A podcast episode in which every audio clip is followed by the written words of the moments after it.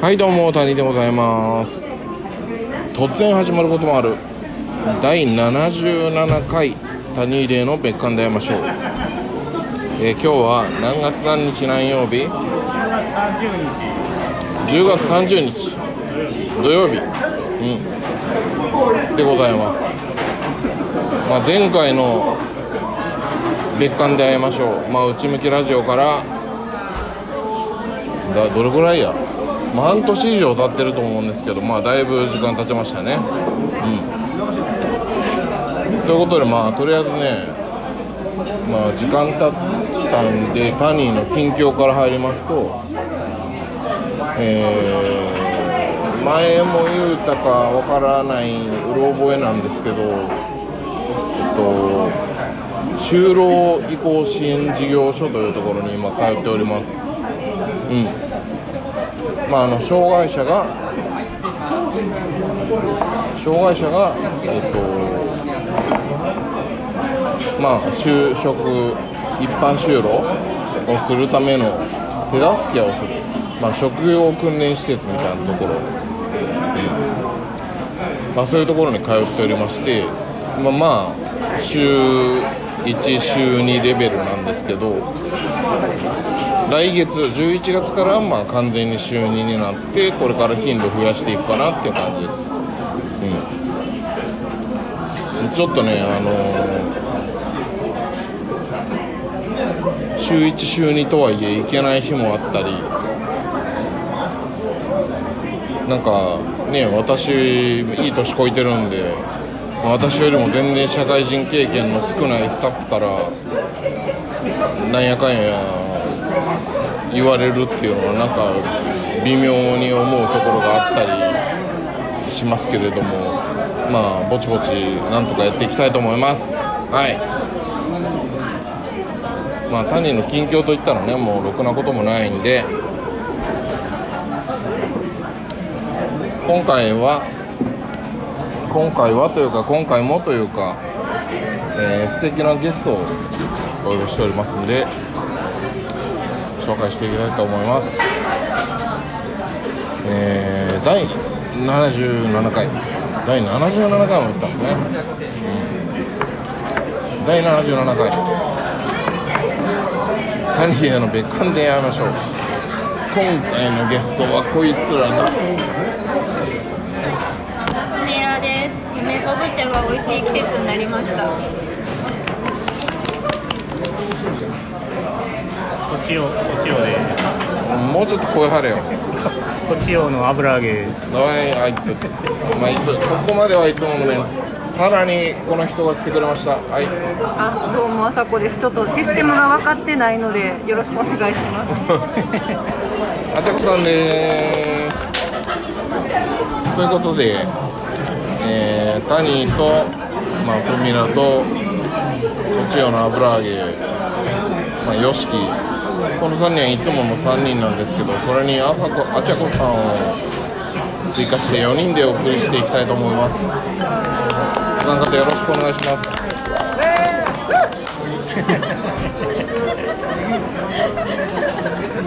ということで、えー、とりあえずねあのメールが届いておりますんでそれ読んでいきたいと思うんですけど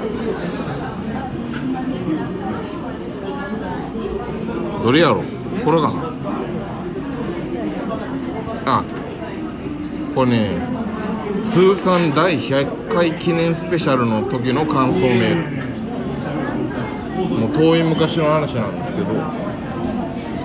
ちなみに皆さん通算第100回スペシャル聞いてくださいましたか？聞いてると思うけど。来ましたはい、えー、ラジオネーム、えー、サンマのクリスピアンミルズということで。通算第100回記念楽しく聞かせていただきました。なんかええ声の女性が出てきたと思ったらやはり原さんでしたね。また一緒に飲みたいものですね。声がクローズアップされてますがルックスも素敵ですものね。えー、グッチたかしちゃんのメッセージこなれ感はさておきグッときたのは何といっても YOSHIKI 君です。YOSHIKI 君グッときたって。うん。BGM のせいなのかひねり出すような声質のせいなのか分かりませんがなんだか聞いてて泣きそうになりました。タニーさんの心にも響くものがあったのではないかと思いますがいかがでしょうか。追伸ニモタクのメッセージはやっつけ感があったと思うのですがいかがでしょうか。はい。ということでね。サンマのクリスピアンミルズ。ちゃんまあヒカルちゃんですね。からメールいただいておりますけど。まあよし確かにねあの YOSHIKI はそんなキャラじゃないのにすごい頑張って喋ってくれてる感はすごい伝わってきた。ひしひしと。家で一人でね録音するっていうのは酷な作業だすごい頑張ってくれてるなっていうその熱意は伝わってきたかな。でニモタクのメッセージはもうもう凄まじいやっつけでしたね。はい。そんな感じで。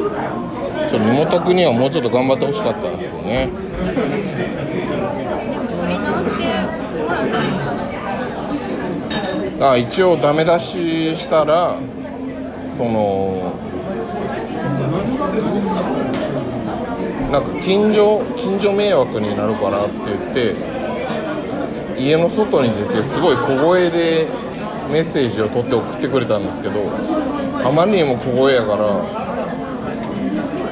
ボツやって言ってでと車の中で取ってこいって取り直しさせたの。ですそしたらものすごいやっつけ感のあるメッセージが届いて。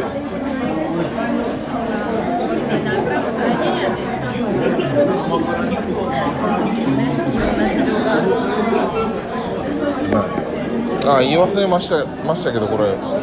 大阪の梅田の、まあ、ガヤガヤした飲み屋からお送りしておりますのでご了承ください。ちょっとうるさいですけどね。はい。ということでえっ、と何でしょうね。近況？まあゲストそれぞれの近況に入っていきたいと思うんですけどまず海ラさんから何かあります？か近況。影響は最近寒くなってきて布を出して寝るようになったら猫がふみふみしてくれるようになりました。癒し。ええ感じや。え？ええ感じや。以上。おちょくんか近況ありますか？ダラダラしてますダラダラしてるけどやっぱりあの緊急事態宣言解除になったのでまた大阪でダラダラ飲んでます。休みの日に広場から。そう。飲ん。でてえ広っ腹から飲んでる昼昼昼から飲んでます。まあこの二人はさておきですね。ま あ皆さん一番聞きたいのは誰が聞きたいの？あちゃこさんの近況だと思うんですけどはい。最近どんな感じですか？最近は本当でも在宅勤務になったのでずっと家にいてます。ずっと家にいる。ずっと家にいる。でいつから在宅してるんですか？2年前。あの3月緊急事態一番最初の緊急事態になってだから2年前。え？2年？1年半。1年半か。1年半前の3月から。ら出社してないいや月に1回とかはしてるけどそんぐらい？本当に月に1回2時間ぐらいとかちょっと行ってぐらいやからもう全然あの人にもほとんど会わなくなっちゃったしずっと家でパソコンの前でみたいな感じかな。僕ががまあ今働けてないんですけど今働いてて、まあ、け管理畑にいたとしたら絶対在宅を推奨すると。でしょ。だってそう。数字だけ見れば絶対もう在宅で仕事ができるんだったらやってもらった方がそうそうそうでも的ねでもなんか週に2日とかは来るように作った方がうまくいくんじゃないかなとは思うけどね。そのコストも抑えられて人が育たないね、うん若い子がかわいそうだなって思う。もう私たちはいいけどまあ若い子はもう毎日出社でいいんじゃない？ですかねえ。そうしないとかわいそうだなと思って、うん、新入社員が1回も会社行ってないとか言ってめっちゃかわいそうだ社会人経験もクソもない。そう。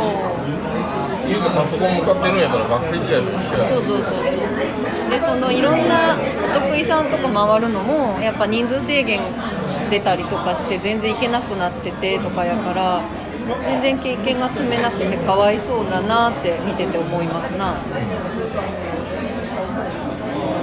まあでも私は、まあ、快適にやってるっていうか、うん、子供のね、仕事を仕事をちゃんとね覚えてる。そうそうそうそうそう。ちゃんと経験積んでる人にとってみたら。そうそう。すごいよくて。在宅で問題なく仕事がこなせる人にとってみたらいいよ。そうそうそう。この距離でマイク拾えるのすごくない？まあ結構声張ってるんで拾います。そう。まあそんな感じです。お返しします。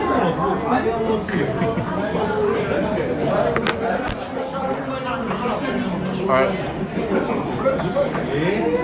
ということでお三方の近況でした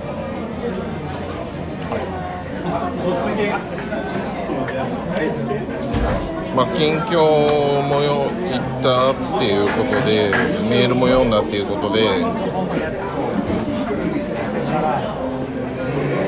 まあ早速今回のコーナーに行ってみたいと思います、うん、今回ちょちゃんとコーナー考えてるんでね、うん、で第77回「谷入れの別館で会いましょう」今回のコーナーはこのコーナーです。今だからこそ聴きたい秋冬に聴きたい曲トップ3はい。ということで第77回「アニーレの別館で会いましょう」のコーナーはこのコーナーです。これからの季節秋冬に聴きたい曲トップ3ということでねえーこれはねあのまあその名の通りのコーナーなんですけど、まあ、タニー含めゲストの3人それぞれ3曲ずつトップ3をだから、えっと、4人なんで12曲ですね。全部で。まあちょっとおすすめの曲を紹介してもらいたいなという感じのコーナーです。はい。ということでえっと時間の都合的にですねあちゃこさんにトップを飾ってもらいたかったんですけどどんな風にやったらようわからんというので、えーまずトップバッターは勝手知ったるプミラさんということで。はい。まあ常連の勝手知ったるプミラさんから秋冬に聴きたい曲。トップ3まあ順位は別につけなくていいよ。3曲3曲あげる感じ順番にお願いします。はい。えっとなんかその秋冬に聴きたい曲っていうのを考えた時になんかその秋冬はまあ私の場合どうしても気持ちが落ち込む。なんかその日日照不足なのかもしれんけど気持ちが落ち込むのでそんな時のちに寄り添ってくれるような3曲をちょっと選んでみた気持ちがちょっと明るくなるよ明るくっていうか落ち着くっていうか、うん、まあそんなな3曲で1曲目があのレス・オートンっていうあイギリスのシンガーソングライターの方がいて。誰？レス・オートンっていう女性のイギリスのシンガーソングライターっていう方がいてレスオットンレス・オートンさん。レスオット。ンでなんかケミカルブラザーズのファーストとか参加してたりとかしてそういうのでなんか知られている人もいると思うんですけど。ジョンジョン・マッケンタイヤプロデュース。なんかなんかあのブラとかのプロデューサーやってた人とかになんか見初められてデビューみたいな感じだったと思うけどじゃあブリッドポップ世代ってことですか？いやちょっと後よ。あとちょっとそれより後よ。その人のセカンドアルバムの「トレーラーパーク」っていうのがあってその3曲目の「Don't Need a Reason」っていう曲があるんですけどあもうそれ流していいっすよ。え？流すの？ここで？取れない。これない。ですでも無理無理無でそれがなんかとにかくもう声がすごいこう癒されるとあとなんか癒しボイスストリングスの音だったりとかで、まあ、こうギターのアコースティックギターの音とかですごくなんかねその秋の気分に寄り添ってくれてちょっと心が洗われるような曲なんで。やっぱなんかアコギが入ると秋葉歌が強まるよなんかちょうどいいかなって思ってっていうのが1曲、ベスオートンの？えっと「 Trailer Park」ってアルバムに入ってる「Don't Need a Reason アップルミュージックに入りま」入入ってもす。わかりました。後で後取りして流して流してみるのがいいってい。うは2曲目いきます。2曲目が坂本慎太郎の「幽霊」え？ソロですか？ソロ。ソロの第1弾の「幽霊の気分で」っていう曲え何幽霊幽霊の気分でっていう曲があって「幻との付き合い方」っていうアルバムに入ってるんですけどそれの曲「幽霊の気分で」っていう曲が入っててなんか結構こうチャカポコチャカチャカポコ言ってるようなちょっとなんかポップな感じポップな感じだけどやっぱその詩の世界がもうやっぱり坂本慎太郎節満開って感じで。慎太郎詩が抜群になんかねこうめっちゃいや日本語ですから。日本語。なんかすごく簡単な言葉でしか使ってないもうなんかその小学生とかしかでも分かるような単語しか入ってないけどもう抜群になんか詩が良くて。この2人は坂本慎太郎わかる坂本慎太郎？ゆらゆら帝国知ってる知ってる聞いたけど覚えられへんねんな。ちゃんとこのな2人はすごい坂本慎太郎の詩がいいって言うんですけど谷ちゃんはなんせ詩を全然聞かない人なんボブ・ディランが好きやもんねえー、ノーベル賞やのにノーベル文学賞やねあれは音が好きなだけで別に詩の意味とかよくわからない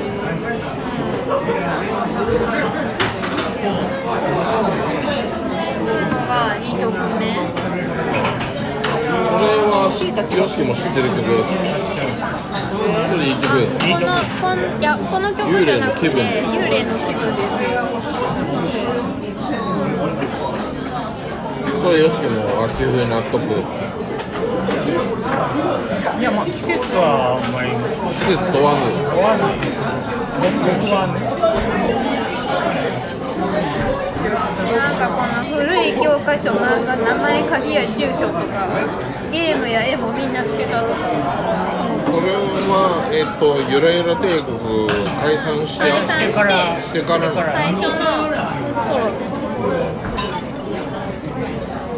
っていうのもなんかこの詩がなんか三人称で書かれてるところがポイントでなんか私はあんまりこう主観的にならない。主観的にならない。ってなんか傍観してるような感じで俯瞰して書かれてるとこがなんかそのあんまりこう共感とかじゃないところが楽に弾けるポイント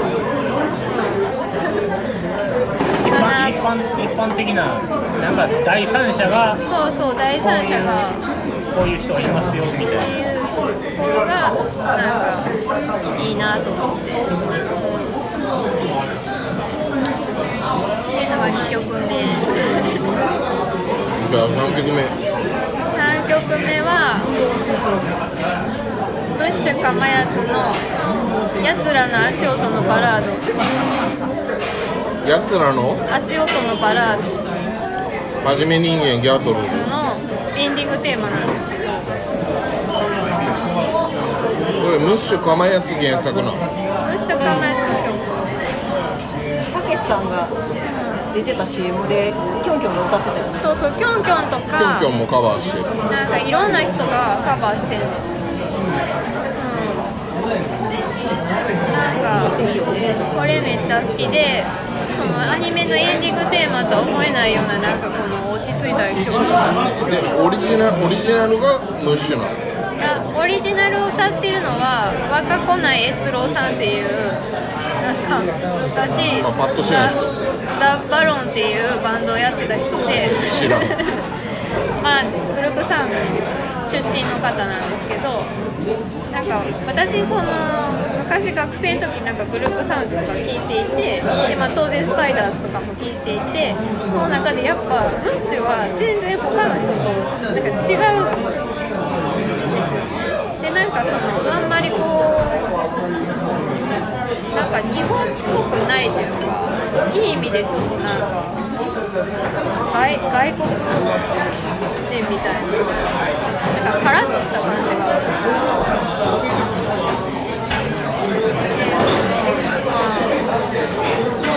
でいろいろこう卓録したアルバムとかもすごい素敵なのあるんですけどなんかやつらの足音のバラードでなんかね20年ぐらい前に「我が名はムッシュ」っていうあのピチカート5の小西康晴さんがプロデュースの CD が出た時になんか自分でセルフセルフカバーでムッシュと市川美和子2人でデュエットしたバージョンがあってそれがなんかすごい素敵で、うん、なんかいいかなと思って。豊永さんやっぱムッシュとか好きですね小西さんって最近全然名前聞かないえ？小西さんって最近全然名前聞かなくあーあでも一応なんかやってはるとやってるなんかピチカート1とかやってなんか一人でなんかあそうそうそうやったりなんかやってるんですやってはる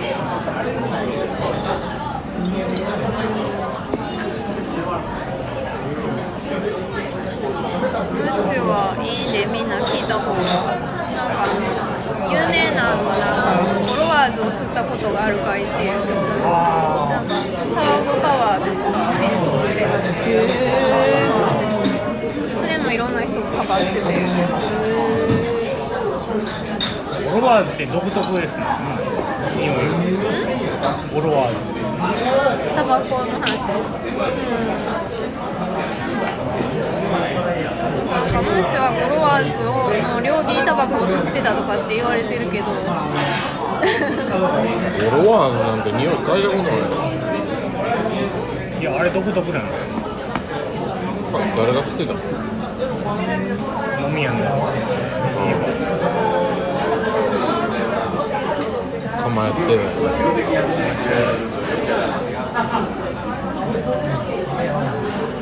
あ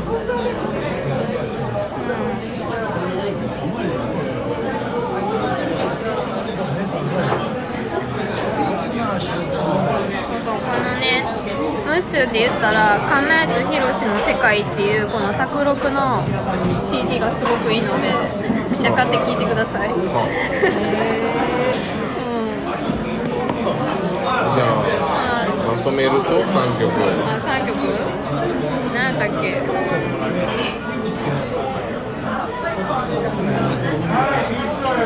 あベスオートンの「 Don't Need a Reason」っていう Trailer Park に入ってる曲とアップルミュージックがあるあるで坂本慎太郎さんの「幽霊の気分で」っていうそれはアップルミュージックにあるんだアップルミュージックで最後ムッシュそれがないんだねムッシュかまやつの「やつらの足音のバラード」がアップルミュージックにないでもあのオリジナルの若子内悦郎さんが歌ってるバージョンもあるんですよ。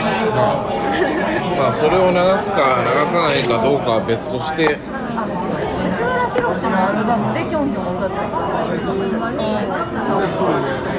ということでプミラさんの秋冬に聴きたいおすすめの3曲。まあちょっとこうまあ飲み屋さんなんでね飲み屋っていうこともあるんで流しにくいので、えー後日ですねタニーがちょっと後日一人で録音してまあ流しながらちょっと感想を言いながらね紹介してみたいと思います。はい。ということでプミラさんのおすすめの3曲です。どうぞ。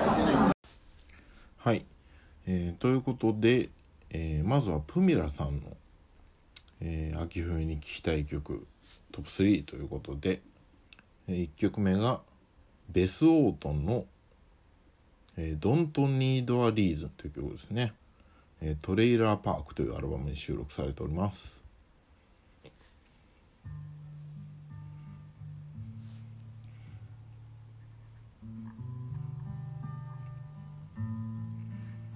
ああコギがいい音ですねこれ。でまあ初めに言っておきますとえっと私タニーのですね紹介する秋冬に聴きたい曲3曲については、えーちょこちょこ解説というか、えー語りを入れてるんですけれどもまあ他3人の3曲についてはですねまあトークで3人が語ってくれているんで、まあ、タニーはあまり語らず、まあ、ちょっと触り流すという感じにしたいと思います。はい。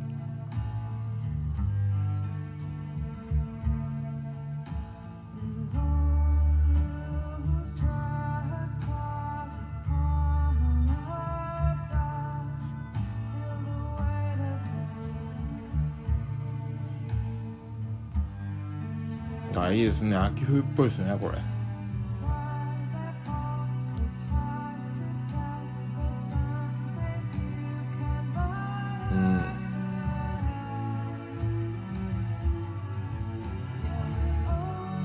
コギがベースにあってこのストリングスでこう広がりを見せるようなこういうアレンジっていうのはやっぱりその温かさを持つので、うん、こういう感じの曲はやっぱり秋冬っぽいって言えますよね。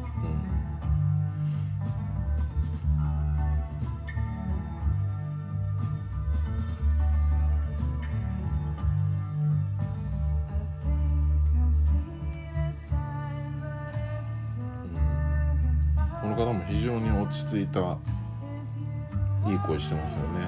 レスオートン若干ハスキーというか。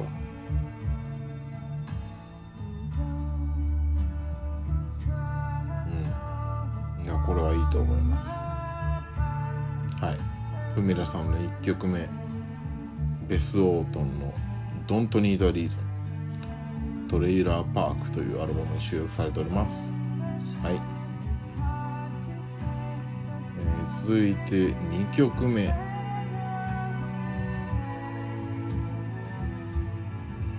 2曲目が、えー、元ゆらゆら帝国、え坂本慎太郎さんの「幽霊の気分で」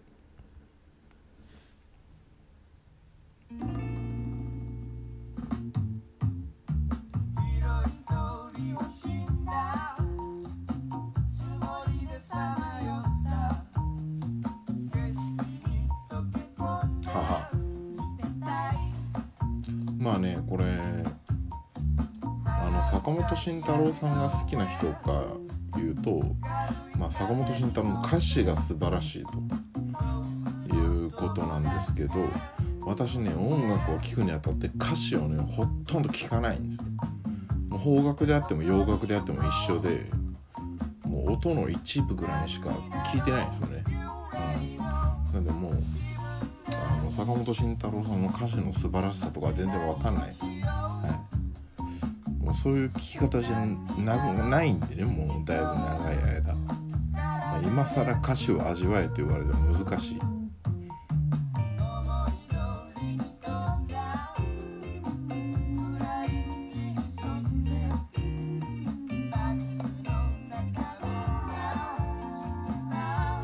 なんかちょっとシティポップっぽいかな。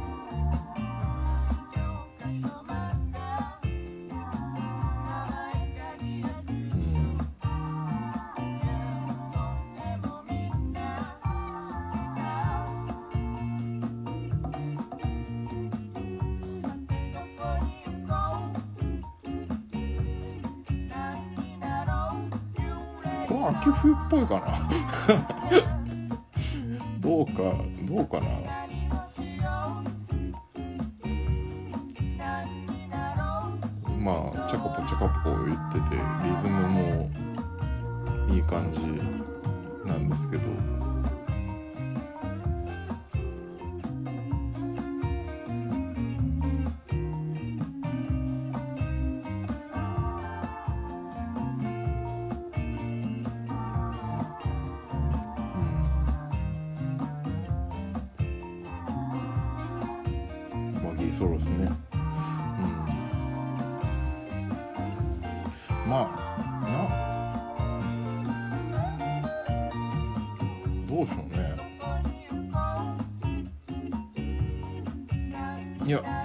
曲ですけど私も結構好きですけどねこれ。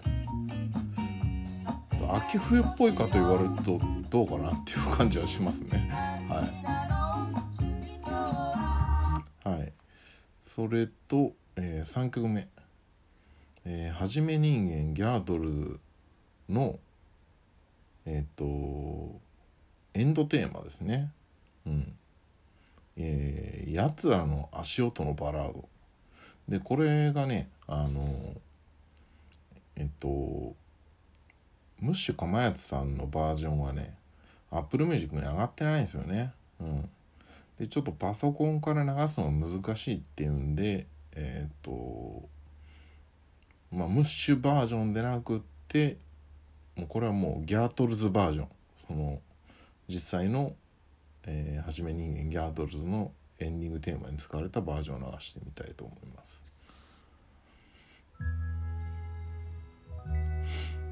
これねあのトークで言ってた通りもういろんな人がカバーしててキョンキョンとか平井堅とかね斎藤和義とか有名どころの大物ミュージシャンがカバーしてる。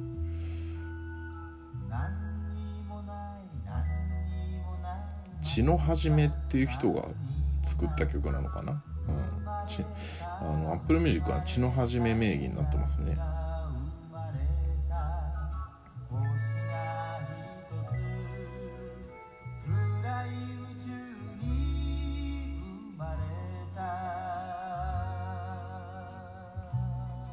ああいい曲ですね。これ好きですね私。うん。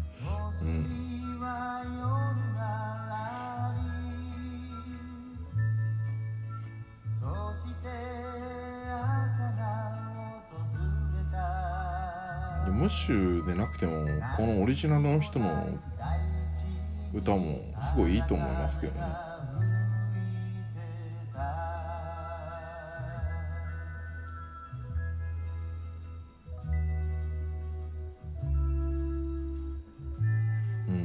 レンジがね秋冬っぽいですね。これ。うん。このなんつうかスライドギターじゃなくて。何でしたっけこれ。あペダルスティールね、うん、このペダルスティールの音色とかも入ってて。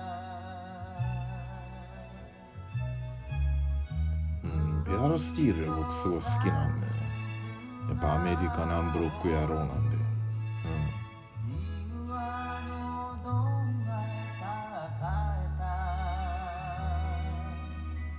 これもねストリングスの結構効いた、まあ、温かみのある音だなっていう感じしますよね。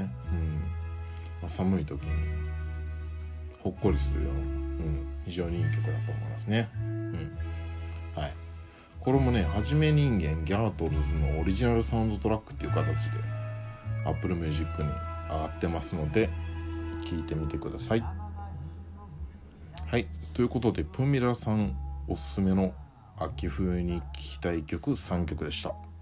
はい、えー、プミラさんの秋冬おすすめの3曲でしたがいかがだったでしょうか？一応タニーがねまあ音声解説付きで流してる予定なんですけどもまあちょっとどうなるかよくわかんないですけど。どうだったでしょうか？うん。きっとよかったと思います。ということで次2人目。えー、あちゃこさんの秋冬おすすめの3曲を紹介してもらいたいと思います。はい。お願いします。はい。えー、っと大体あの8月の末になったらあの森山直太朗の「夏の終わり」とフジファブリックの「あのないかな」の歌。何やったっけ？あれないかなって何やったっけ？若者のすべて。若者のすべてを毎年歌うんですけど、夏が終わるなと思って。でそれをが終わると冬が始まるから、まあ、秋が始まるけどすごい寒いなって思って冬が始まるから牧原紀之の「冬が始まるよ」を歌うっていうのがあって。ごいコンパクトに3曲まとめて突っ込んできた。あでもそれ夏の終わりは夏の話だから冬の話じゃない。あそれは入ってないそれ入ってない。の夏の終わりは8月の30日とか31日に聴く曲でで夏の終わりを夏の終わりの夕方に歌ってその後に若者のすべてを歌ってで寒いなと思ったら冬が始まるよを歌うから秋冬の曲は冬が始まるよから。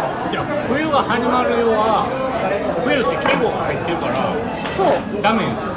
えダメなの？いやもうあちょこはいいです。慣れてないんであのあ季語が入ってる曲はダメなの？あの YOSHIKI には YOSHIKI はもう慣れてるんで季語季語あのちょっとへジャズジャズ禁止とあの冬冬と秋っていう季語禁止を入れた。んですあそういうことじゃあダメだ。もう一個もだって広瀬香美のゲレンデが溶けるほど恋したいだから。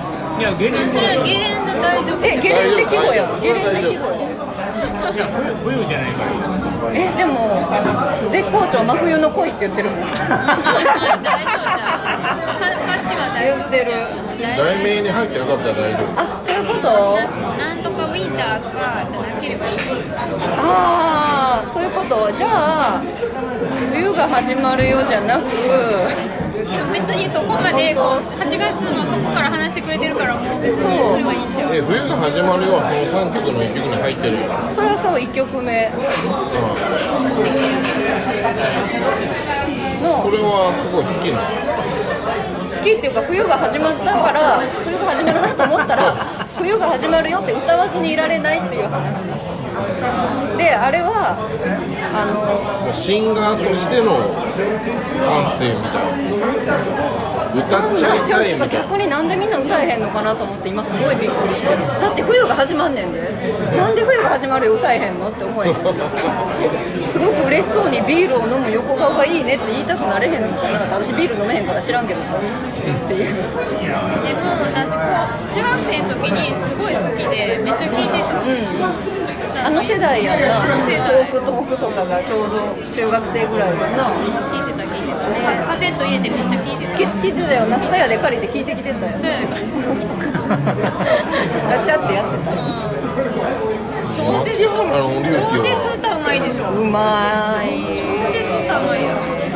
秋原の龍樹はなんか僕らが小学校の頃だったらチャゲアスとかの世代じゃないなんかチャゲアスとかチャゲアスの曲はなんかすごい好きな曲があったけど「秋原のりゆき」はねなんかそうそうなかったあそう。でもなんかねそのまあすごいコードとかもすごい良くてその冬が始まるよ。もうその、えっと、冬が始まるよ。ほらまた僕のそばですごく嬉しそう。にビールを飲むのここの「を飲む」のとこのコードがものすごいいいの。よ全然共感してへんやん。っていうのとかがすごい良くてやっ歌ってるぱそこに歌ってるとそこのそうすごい気持ちいいの。ところが気持ちいいそうビールを飲むで。なんかなあすごい気持ちいいのよね。そういうの入れてくるのが。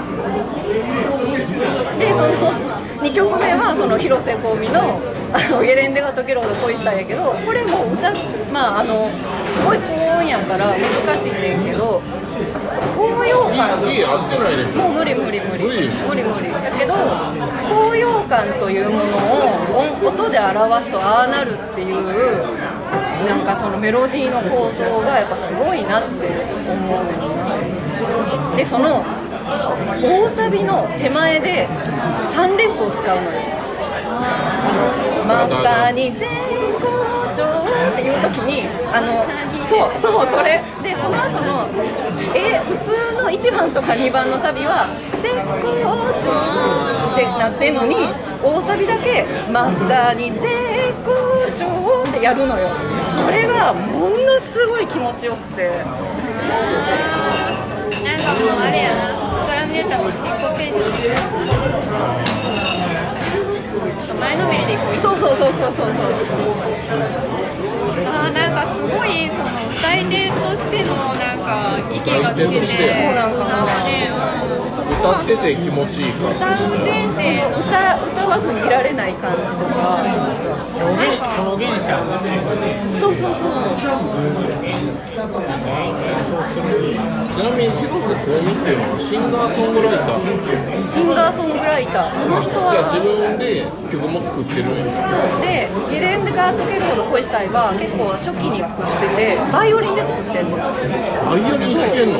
あの人も音楽の天才やからもうすごいピアノをあのプロになるレベルでれやってた。で音大に行ったっていう人でえー、それじゃあうちのお母母ちゃんみたいやあそうそうお母さんみたい知らんけど多分。そうそう音大行ってはったよな。音大の声楽科出てます。おでそ兄ちゃんのお母ちゃんあのあれ香美さんは多分ピアノをずっとやってらしてでなんかバイオリンも弾けてでそのバイオリンでレ曲を作ったから音の高低差がすごすぎてその歌った時にすごい大変な音階をなんか自分で作っちゃったって言ってたけど。あバイオリン弾きのそうそう個性もあるしそうそうそうそう。歌う歌手としての個性もあるし。ね。えでなんか今のポップスが j p o p がすごいあのボカロの影響を受けてものすごい音が飛ぶ曲がすごい流行ってる何の影響って？ボカロのー、ああボカロ。ボカロの影響から夜遊びとか今やってるのとかがすごい音が飛ぶのがあれの元祖が広瀬香美なんじゃないかって私はすごい思ってるボカロって初音ミクとかそういうやつ？そうそうそうそう。そういうことよね。そうそうそうそうそう。って思ってるので、まあ、広瀬大先生はすごいなっていうのとボカロの高揚感。初音ミクとかの元祖が広瀬香美じゃないかってないかっていう説を私は唱えて。るそんな無理難題なそのキーをキーの高音の差を生で歌ってたそうそうそうそう。今の日本の手の人みんなむちゃくちゃうまいもんね。聞いてても。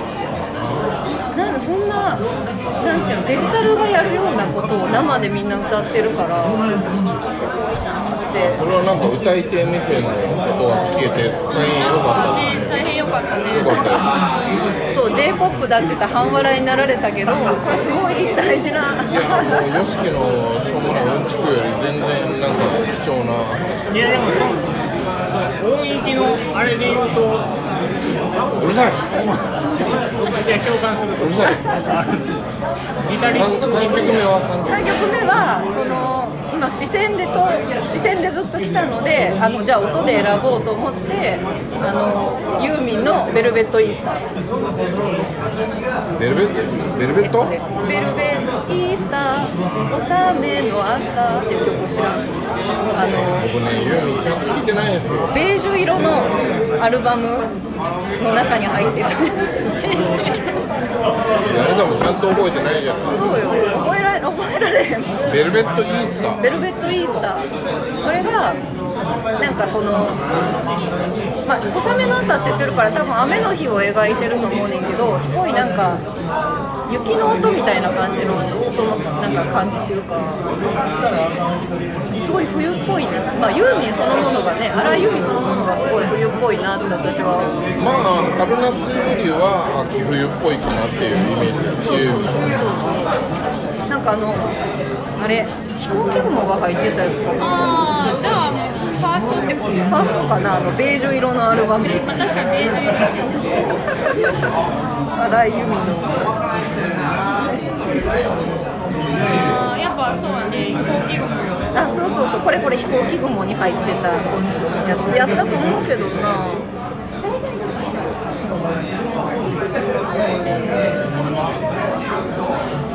ベット・イースターはねどこに入ってたのかな。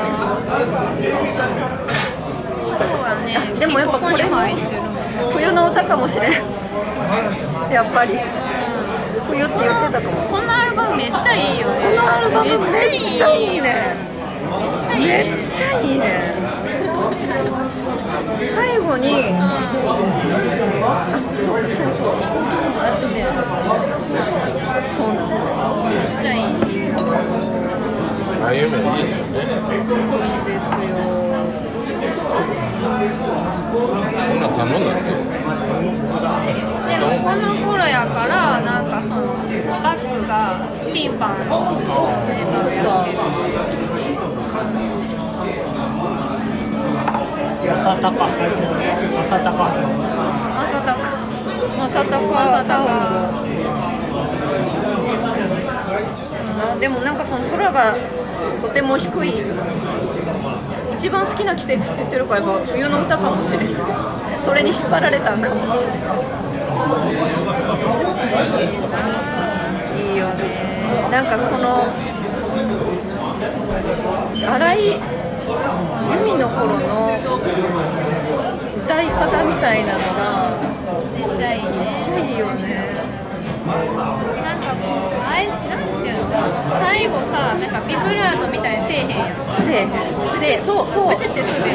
そういうとこもまたなんかいいんだよそうやねなんか情緒を混ぜない歌い方をすることで逆にすごい情緒が出るっていうか。東京って感じ。あそうするするする。東京感ある。都会都会っていうか。そう都会。東京市。東京感あるシティポップ。そうシティポップ。よねだってなんか。哀哀愁じゃないけど哀愁はないですよえでも哀愁もある哀愁があると思うけど。なんか演歌っぽさがないじゃないですか。ああそうね確かに。こ拳とかそういうのがのを完全にこうブチッと切った感じがする。そうなんか都会的な冷たさというか。コンクリート感が。あそうあるあるある。なんかなんか多分その孤独とかそういうものを表現するときにすごく似合うあのブルースの真反対っていうか。っていう感じなんかシティポップって言われる。ね。でもなんかあの音の作りとかはさ結構そのブリブリ言ってたりとかさリズムとかもさ結構黒黒っぽい要素がいっぱい入ってるのになんかこうテクってる感じの。そうそうそう。なのになんかクールっていうかそこのバランスがおしゃれよねシティポップシティポップは基本的にテクってますからそうそうそう。バックはね。いやテクってるけどそんなにこうテクをまあいやらしくない。いやらしさをいやらしくないそのそのやってた楽器をやってた側だからこそ分かるてくり方っていうのがまあシティポップそのなんかやったことない人がそのメタルとか聞いてあめっちゃ速いとか言ってるのとは違う。その全然やらしくない。まあまあそう。自己主張がない、なんかその演者は影黒子ですから。基本ーでもなんかその別に歌を立たせるためっていうより楽曲としてその歌も含めてサウンドとしてちょっと出来上がってるからその黒子ということでもないというかその完全にボーカルがいてバックでっていうよりはなんか全員でスタジオミュージシャン感っていう。かなんて言うんやろうね。なんか時代特有そうね一周、ま、とりあえず一周してその外からなんか作ってるみたいな。でもあの時のそのそれこそ細野さんとか坂本龍一とかっていうあのなんていうかこうあの時代の文化を作り上げた人たちのなんか価値観がそうやったんかなっていう気もするけどねなんかちょっと時代に冷めてるというか。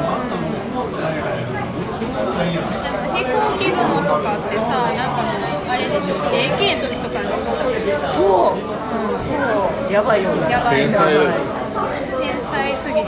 やばい。やばい。なんかゾクゾクするよねあの曲聴いてたら。その悲しすぎて。悲しいけどもだんだんしょっていうかアチャコってその歌い手じゃん。シンガーじゃん。歌い手であったやな正確に言うと。いやでもただ一生一生で歌い手ででもそのその感性っていうのはすごいなんか貴重であってうちの母ちゃんとかその音大出て声楽科を出て言ったらまあ今もそのコーラスとかやってるけど言ったら歌に歌をずっと歌ってきた人やのにユーミンとか歌が下手やって一言で片付けちゃうんだよ。あー。ジャンルが違うからね。だからなんかそのなんか演奏込みで音楽を聴けない人っていう。その気持ちは分かるその歌歌しか聴いてない。歌の上手い下手しか聴いてないんですその気持ちは分かるユーミンの歌が上手いか下手で言うと多分下手なの。よいや下手でしょ絶対。なんだけあちゃこどさんより下手やと思う。なんだけど。あちゃこさんの方が全然上手いと思う。ただやっぱ表現者というか表現物としてユーミンは多分自分の作った楽曲と詩と自分の歌とっていう、まあ、中島みゆきとかもそうやけど、まあ、あの人はちょっとうまうまいからまた別かもだけど一つの作品を作るっていうことの中にボーカルが組み込まれてるかパらッケージングのプレゼンテーションがすごいうまかった。そうそうそうそうそう。だかあれユーミンの曲上手い人が歌っても全然良くないジュジュとかが歌っても全然十分うまいか分からんけどカバーといえジュジュジュジュすげメイジェイメイジェイとかがあある意味ローファイですローファイある意味荒削りな感じのもあれでいいんですよそうそう。なんかそのあの揺らぎがないと飛行機雲があんなに響かないからあの揺らぎはだからやっぱり人間味をすごい感じるそうそうそうそう人間人間味があるからやっぱり、なんか人聴衆はそのうまいものを求めてるわけじゃないなんかいかに共感できるかっていうところに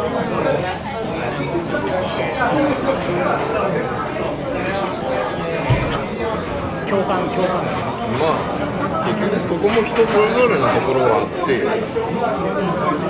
そのうちの母ちゃんみたいに音楽音大で声楽で授業を受け切ってしまえばもうええもうそれでやっぱそのか後いろいろ音楽を聴いてないんですよ。ただじゃあ私たちがそのえっと例えばあの素晴らしいオペラを聴いて感動できるかっていうと意外とできないっていうかそのすげえなうめえなって思ってもそのそこまでそのユーミンを聴いた心の震え方をしないってなると思うからそれはあのその人のやっぱ趣味趣向によるんじゃないかなっていう気はする。多分オペラの三重奏とかを聞いてダメ出しをできるのはうちの母ちゃんだけやろ。そういう訓練を。ここに入れた母ちゃんを入れたら。訓練積んでるからそうそうそうアラが見える。アラとかね。そうやね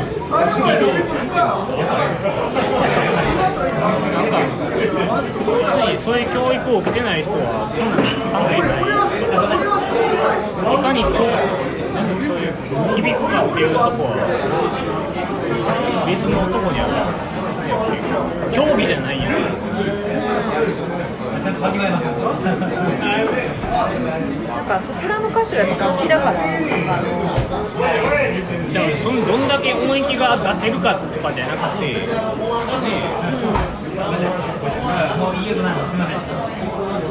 んだけ人に響くかっていうそうそうそうだからね例えば「紅白」でユーミンが出るとしたら見た時に僕はユーミンってもう天才なんですよって言っても全然わかんないめちゃめちゃお母さんの話するやんお母さんとユーミンの良さを通じ合えなかったっていう意見悲しみ。なんかやっぱ音楽の競技が違う人やからね。でもそういうので言うと千秋直美は僕すごいすごいすごい。千秋直美はうまい。千秋直美は抜群にうまい。あの喝采をカラオケで歌っても絶対に歌えないのよ。やっぱり。そのメロディーを終えてもまあユーミンもそうやな。ユーミンもそうやしあのシンガリーの子とかでもそうだけどやっぱりなんか持ってる人の曲はもう絶対にこう歌えないなって。シンガリンゴ歌ってなかった？いやもうあれはでもその要するに歌うっていうこととその歌えてるっていうのは全然やっぱ別やからさカバーをしましたっていうことをやったとてそれはじゃあなんていうかそのものとして成立してるのかっていうとやっぱり成立はあのなんていうかまあ表現までには至らない。そうそうそうそうそうそうカバーかコピーかコピーバンドかもしれへんけどやっぱりそれがなんていうかこうねっていう感じがする。まあでもコピーバンリンゴドとはなんか歌っていうかもうなんか多分そのキャラキャラ。キャラもあるし箱をプロデュースの能力はあるですよでもね本当に歌単体だけで聴いてもそのその声を楽器として使うそのなんていうかこう手数の量がえげつなく多いからすごいよやっぱり椎名林檎もうちの母ちゃんは「紅白」に出てたらチャンネル変えるっていう。あかんか。ごっごっつええ感じに。じゃあごっつええ感じじゃないガキの使い。今年ないからどうしようかな。いからガキ使いにチャンネル変えちゃう。椎名林檎も。あの僕はあんま好きじゃないけどあれはものすごいセンスがある人なんやでって言っても分かんない。ビヨンセとかまで行ったらどうなの？ビヨンセは僕もちゃんと聞いたことないから分からへんお母さんの見てるテレビでビヨンセが歌ってたらいいけどほんまやないやでもビヨンセは歌うまいでしょうまいうまいうまいうまいを超えてて怖いお怖いアマゾネスすぎてすごいちょっとあてこさんの視点が結構シンガー寄りで面白かったので結構盛り上がりましたけど。はいありがとうございました。えっと、3曲まとめますと何でしたっけ？何やったっけな？えっと、えっとまず牧原のりを冬が始まるよと、はい。広瀬香美のゲレンデが溶けるほど恋したいとはい。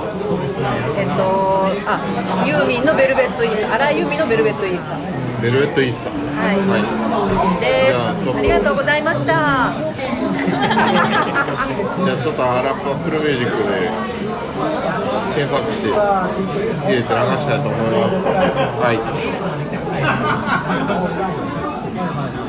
い。ということでまた一旦切ります。はい。どうぞ。はい。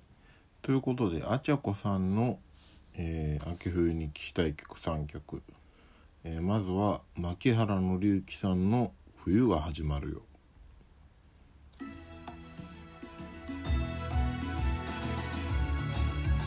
まああちゃこさんのね聴きたい曲についてはもう邦楽のまあ結構ベタベタな有名曲なんでわざわざ流す必要もない感じもしますけど一応流しています。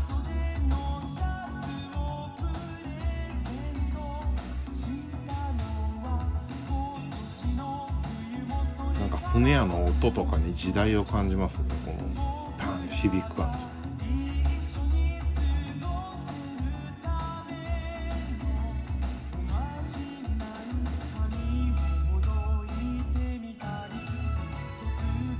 あこの辺のなんかシンセの音とかが冬っぽさを感じますね。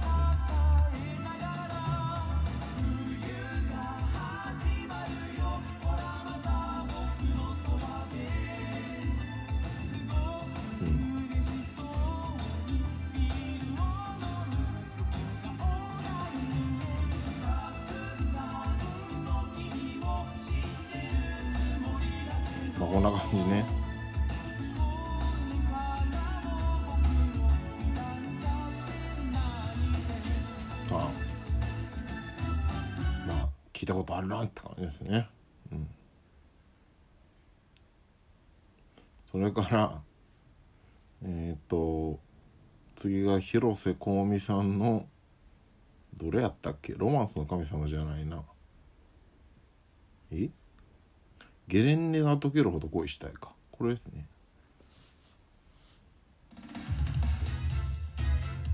今めっちゃドラムテクってましたね。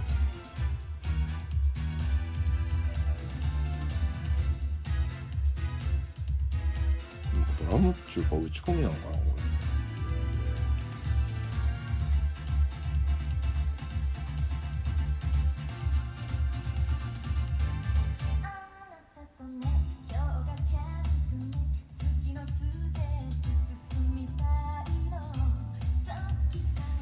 まああのあちゃこさんには申し訳ないんですけどもう広瀬香美さんとかもう一番嫌いな部類のミュージシャンなんで。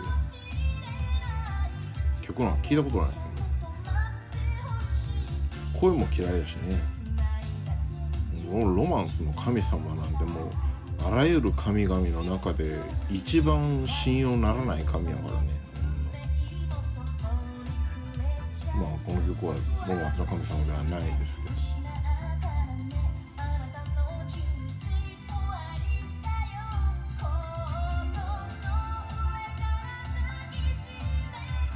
この人演歌歌手っぽくないですかね歌い方がなんかねっちょりしてますね。まあそういうとこがあんま好きじゃないかな。まあここ有名なとこねサーフィン。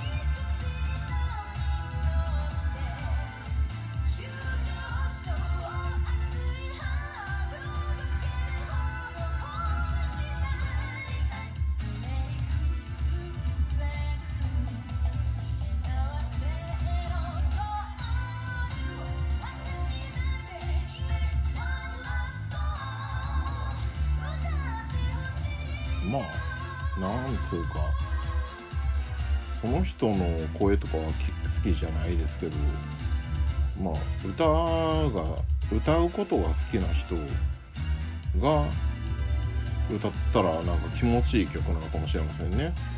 うん。あちゃこさんも言ってた通り。歌うの難しそうだしね。まあこんな感じね。で、えー、3曲目が、えー、松任谷由実さんですね、うん、まあユーミンはま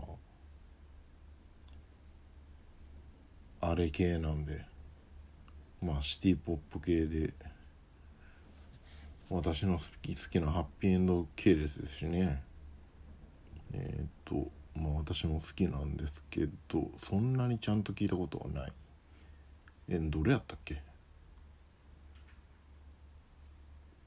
えっ、とあこれベルベットイースター。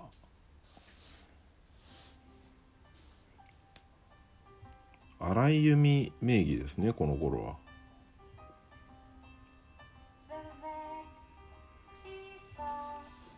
なんせねえ松任谷由実荒井由実のバックって言ったらもうティンパンアレイだったりしますから。まあ日本の音楽シーンを代表するミュージシャン素晴らしいミュージシャンにバックを固められた、まあ、天才シンガーソングライターですよねこの人は。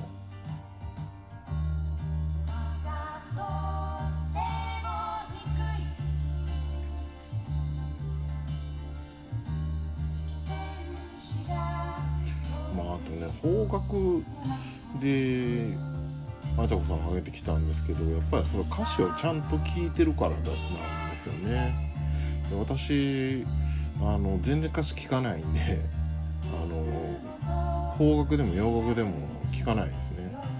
あの音の一部ぐらいしか捉えてないんですよ。だからギターとかベースと一緒みたいな聞き方なんですよね。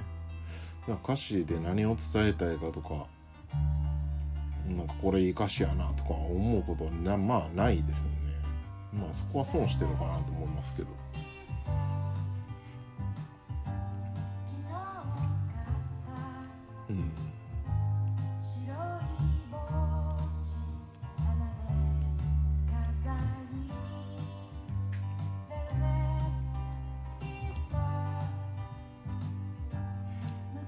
この曲はあのまあ実は知らない曲だったんですけどベスト版に入ってるぐらい有名曲みたいなんですけどね。まあ聴いてる感じまあいいですよねやっぱ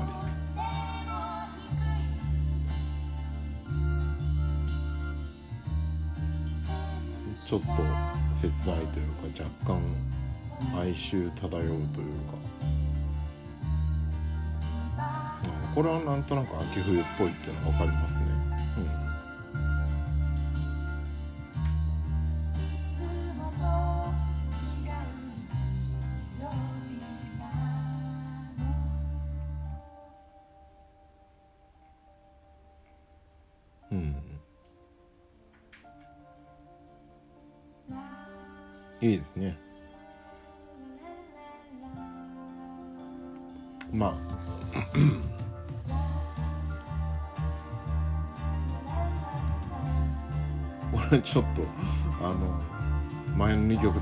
比べると私の思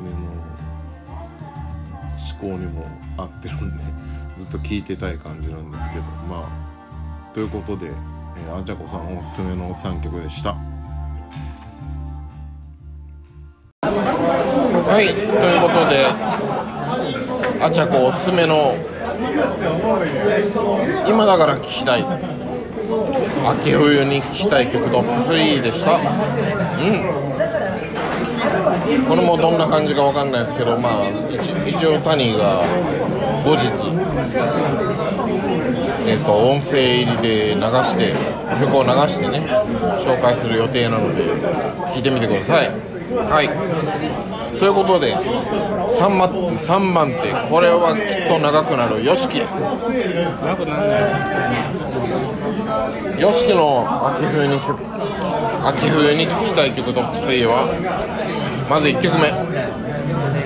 順番関係ない。順番つけたいんやったら勝手につけてくれでもいい。とりあえずまずやっぱり秋といえばもう前段階から話題が出てたニック・ドレイクなんですけど。ニック・ドレイクのやっぱり僕はファースト。もうこのアルバムやろ。これこれ「5 Leaves Left」ファーストアルバムの2曲目の「リバーマン」リバーマン。1曲目もいいんですけど。でこのアルバムがもうなんつうのか春夏のいや。いや違う秋冬の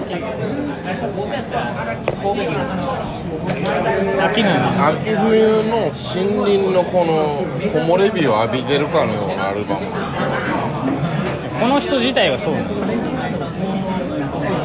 自体がニック・ドレイクっていう人がもう秋冬なんですよジャンジャンルで言うとフォーク。フォークなんやけどアシッドフォークトラッドフォーク。トラッドフォーク。クいやアシッドフォークや。ろフォークって言ったらイギリスのフォークなんで。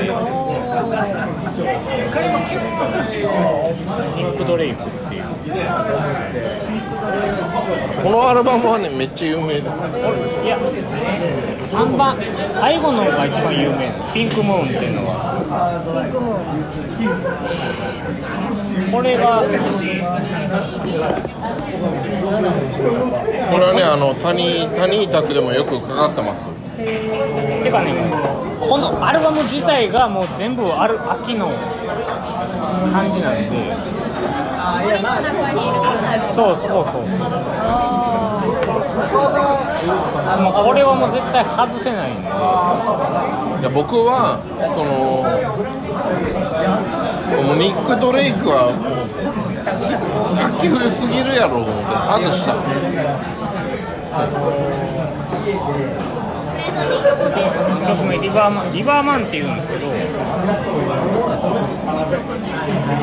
僕まあ学生時代あの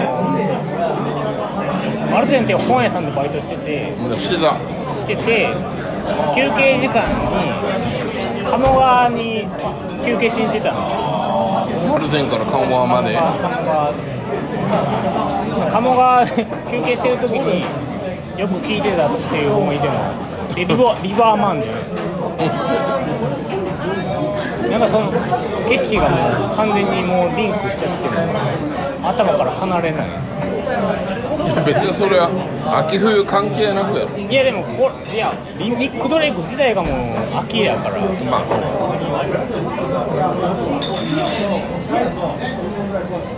まず一つはニック・ドレイク僕らはその秋冬っていうお題を僕が出して僕とプミラさんはニック・ドレイクをまず除外したぐらいです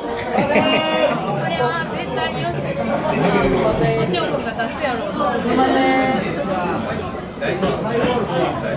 ごいでもなんかアイリッシュ感があるからさそうです。アイルアイルランド人。ねなんかその秋冬というか寒い地方というかそう、うんあれだよね。そう結局北欧系に行っちゃったらよっぽどのことがない限り秋冬感になっちゃう。寒いからな。で2つ目がヨラテンゴなんですけどおヨラテンゴ来たね。ヨラテンゴがやるビッグスターのカバー。ヨラテンゴのビッグスターのカバー。ヨラテンゴがやるテイクケアっていう。サマーサンっていう。サマーサンなんですけどアルバム名は。これの多分ボーナストラックなんですよ一番最後やな。最後の。テイクケアテイクケアっていう曲があって。テイクケアそれもちろんアップルミュージックにある。もちろんありますヨラテンゴなんで。これまあビッグスターでいうとサードに入ってるんですけど。あサードに入ってんの？サードに入ってるあじゃあ僕絶対聞いてるやん。テイクケアっていうオリジナルよりもヨラテンゴの方が僕は好きなんでドラムのおばちゃんがボーカル取ってるんですけど。あボーカルおばちゃんなのジョージアジョージアが。なんですか秋の秋っていうかまあ初秋初秋の夕方。の感じがすごいちょっと寒くなった夕方の自転車で緩やかな坂道を下あっていく、のー東山のな？いやあれ急なの。自転車で緩やかな緩やかな坂道を下っていく夕方に聞くともうすごいマッチする。もう涙が出てくる。ヨラテンゴの「サマーサン」っていうアルバム。サマーさんのテイクケア。で原曲は原曲はビッグスターのサードに入ってる。アルバムっていうところで落ちたら出てくるんだよ全て見るあーちゃくヨラテンゴ聞いてなそう聞いてないこれの一番下の曲。なんかやっぱ聞いても忘れるんだよな。ヨラテンゴめっちゃいいよ。なんかねもう覚えられへんねんな。いい曲やったなって思うけどね忘れちゃうねんな。ヨラテンゴはすごい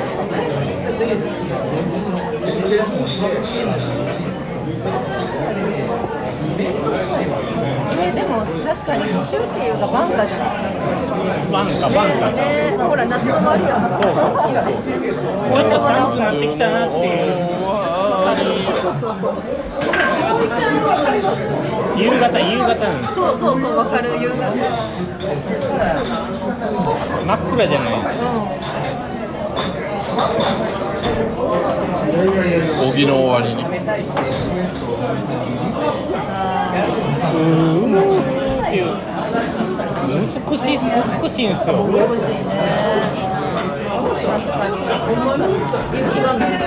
そうなんですよ。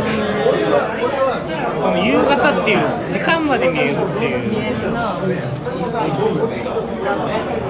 れはハニーちゃんはこの原曲のビッグスターのサードを持ってるから絶対聴いたら分かるはずなんやけどパッと分からへん。そうビッグスターの中ではそんなに有名な曲じゃない。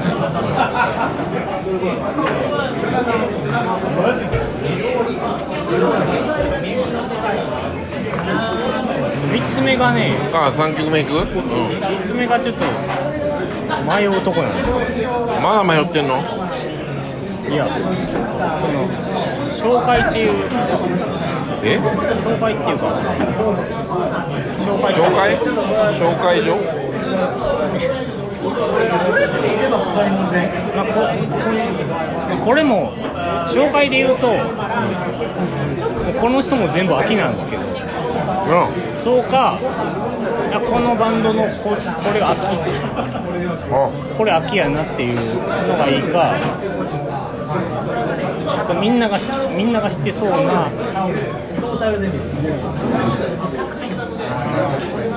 人の秋がいいか。いやお前が本心の底から秋冬がいいって思う曲にしてくれ。じゃあホセ・ゴンザレス。それはアップルミュージックにあるんあかりますあります。ホセ・ゴンザレス。ホセ・ゴンザレス。スペイン人。アルゼンチン。いや。これが意外と北欧系のアメリカ人。え？ー、ホセ・ゴンザレスでスウェーデンスウェーデン系のアメリカ在住っていう。ホセでゴンザレスなのに。そうなんですスペインやん。だからスペイン系。なんか言語的にはスペイン語を歌うんやけどなんか知らんけど国籍はスウェーデンなんかなスウェーデン生まれかなんかででアメリカに住んでるいやこの人は大体もう、まあ、ニック・ドレイク系なんですよ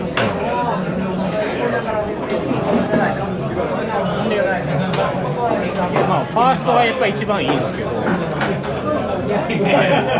なんて読むかわかんないですベベニー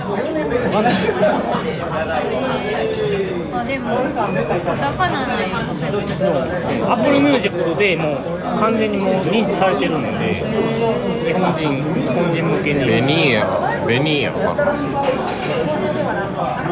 ベニールかな。まあとりあえず一曲そのファースト。全体がそう。もう全部そうなんですけどファーストのほんまもう使ってもらえよそうホセ・ゴンザレスで抜群にギターうまいんですよ。アコギが。あこげそうですハートビートが、まあ、とりあえず。秋この人の中ではまあ。ハートビート言ったらバズる。タヒチエイティが浮かんでしまうこんなもじゃもじゃなんです北北欧やのに。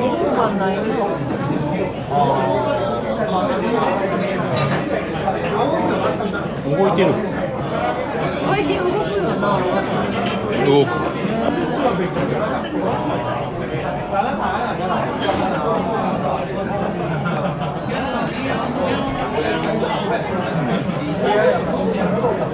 でも私このこういう曲は一人が好きな人じゃないと聴けない感じがそう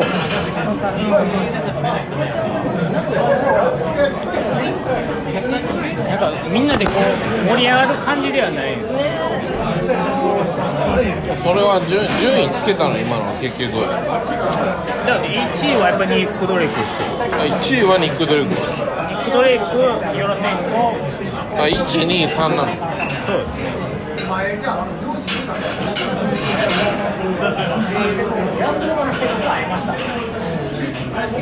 じゃあ最後にまとめると YOSHIKI の3曲は3位？3位ホセ・ゴンザレス。ホセ・ゴンザレスの？ハートビート。ハートビート。で2位がヨラテンゴのテイクケアビッグスターのカバーのテイクケアヨラテンゴのテイクケアで1位がニック・ドレイクのリバーマン。でリバーマン。2番はニック・ドレイクはちょっとベタやな、うん、はい。ということで YOSHIKI のこの曲はもう全部 Apple Music にあるはずなのでこれもちょっと流してみたいと思います。はいどうぞ。はい。ということで今度は、YOSHIKI おすすめの3曲、うん。えーまずは1曲目、えーニック・ドレイクの「リバーマン」ですね。ファーストに入ってます。2曲目です。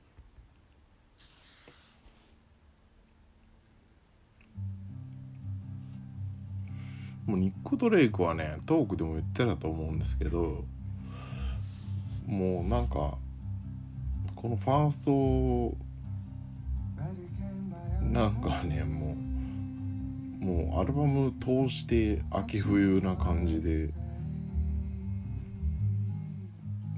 そうなんかもうニック・ドレイクが秋冬すぎてねもうもう私はパッとニック・ドレイク浮かんだけどもベタすぎるということでまあ YOSHIKI も上げてきそうな気もしたんであえて避けたんですけどニック・ドレイクは。まあこれ秋冬ですよね。もうこのアコギな感じ。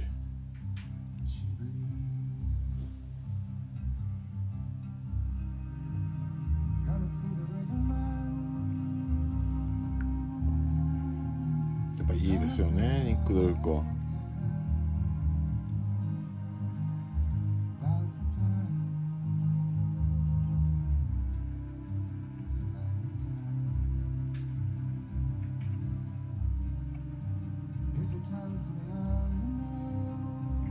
なんかちょっとトークを聞き返してないんですけど確かなんかバイトの休憩時間に鴨川で聞いてたとか言ってたかな。なんかまあまあ確かに癒される感はあるけどもなんか切ないような気持ちにもなりますよねこれね。なんか休休憩時間とかもうちょっと明るくなるような曲を聴きたくなりなりそうな気がしますけど。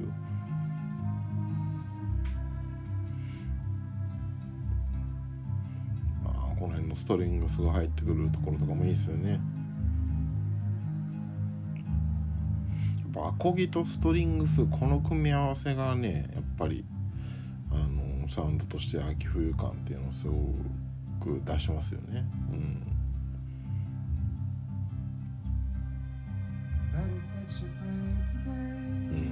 うん。素晴らしい。はい。ということで、えー、曲目がニック・ドリークの、えーファーストに入ってる「リバーマン」という曲でした。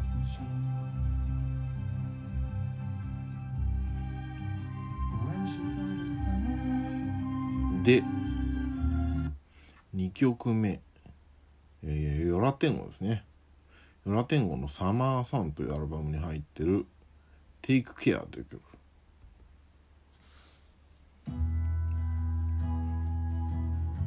ですね。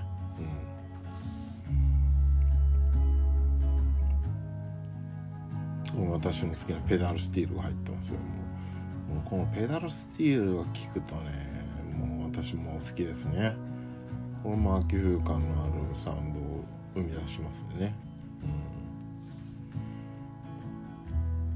うん。っていう系はビッグスターのカバーということなんですけど。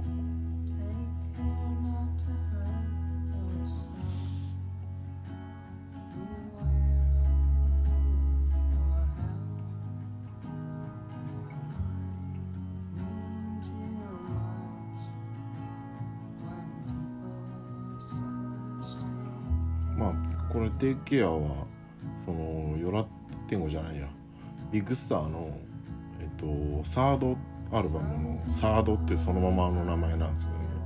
それに入ってる曲なんですけどこれ聞いた感じでなんかヨラテンゴバージョンの方がええんちゃうかなっていう感じしますね。う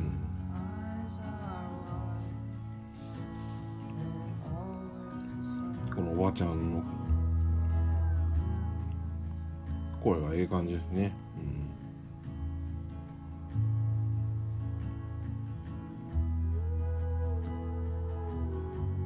うん。うん。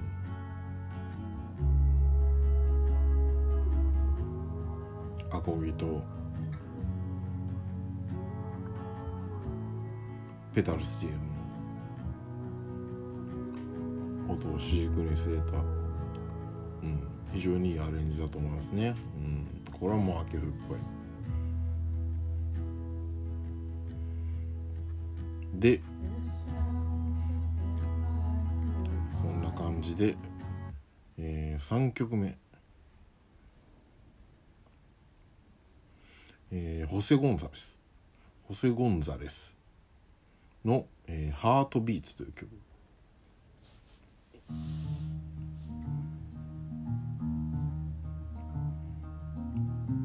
やっぱこれもアコギなんですね、うん、やっぱ秋冬って言ったらアコギサウンドになってきますよねあこれかなりギターうまいですねこの人 One night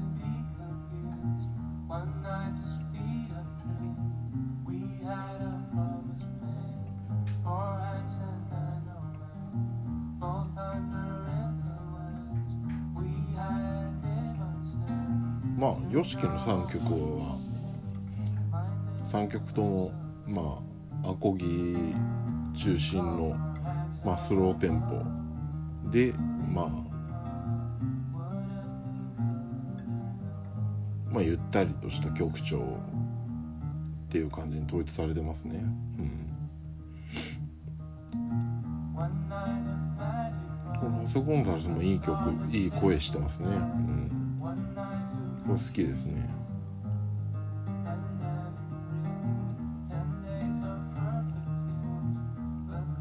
音はこれギターだけかな？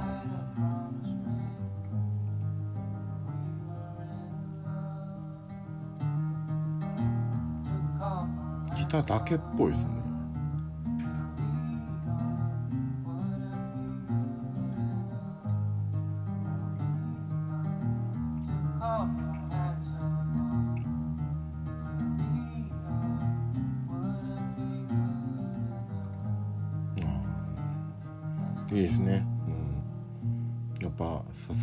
いいセンスしてるなと思います。はい。この好きですね。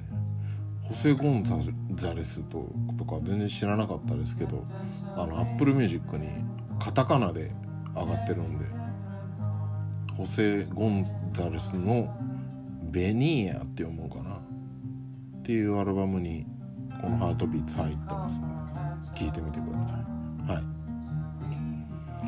ということで、えー、YOSHIKI おすすめの3曲でした。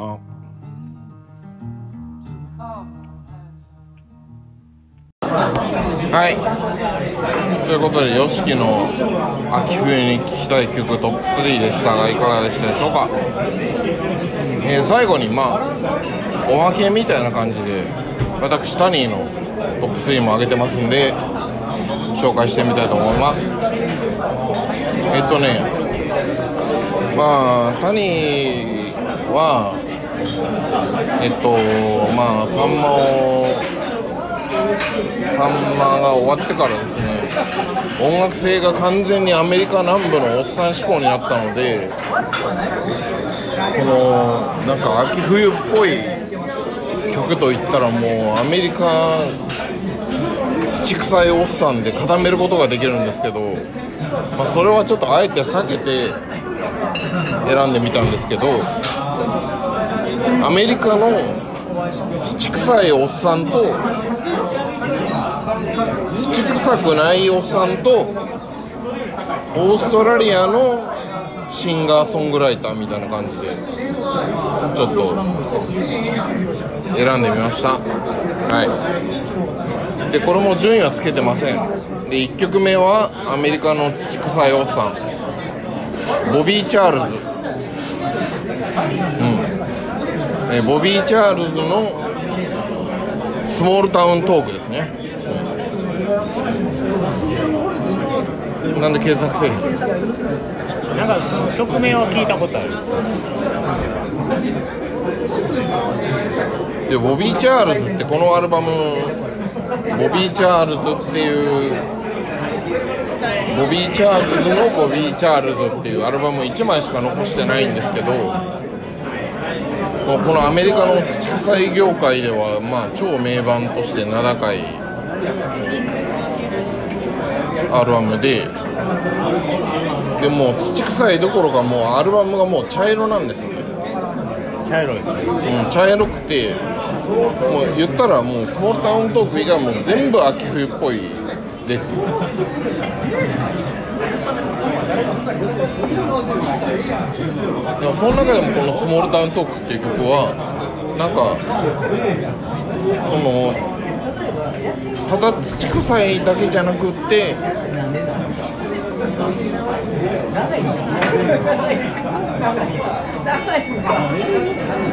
まあ、アレンジが結構光ってる曲で。え？ビジュアルが意外な感じ。いやそれ違う違うボビー・チャールズじゃん。モータウンとでリリッキーに聞いた話なんですけどその京都に昔スモールタウントークというバーがあった。いやなんかなんかあったと思うんですよ。そう。であってでリッキーもボビー・チャールズ好きででああそんなんあったんやったら行きたかったねっていう話をすごいリッキーとしたんですよ。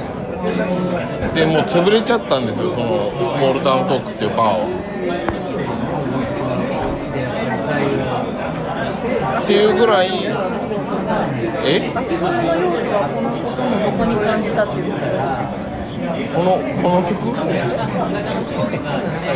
ういうとこが秋冬っぽいですかって。いやもう全部ですよ枯れてる感じ。もう彼もか木枯らしみたいな。口笛であったりとか。そののじんわじんわりくる温かみであったりとか。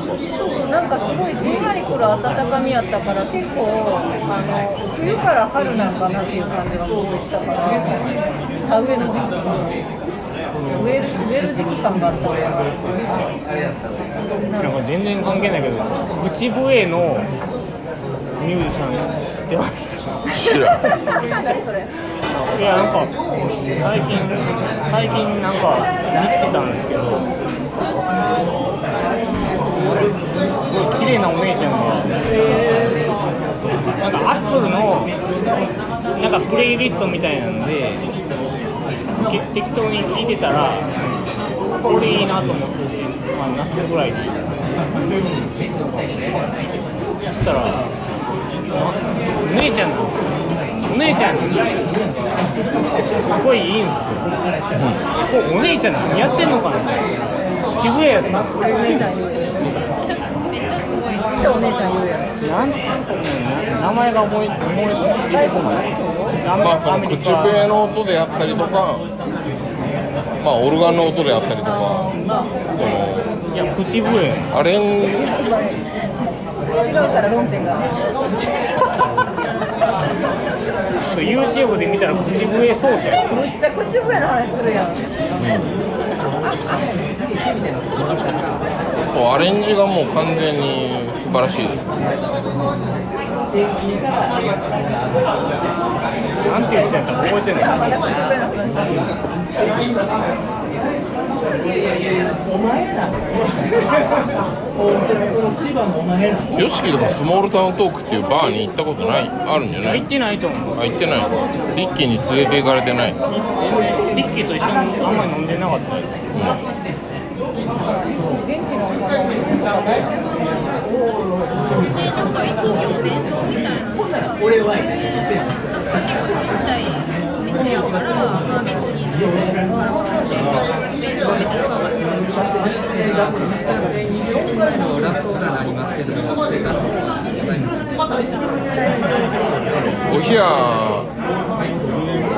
冷や4つください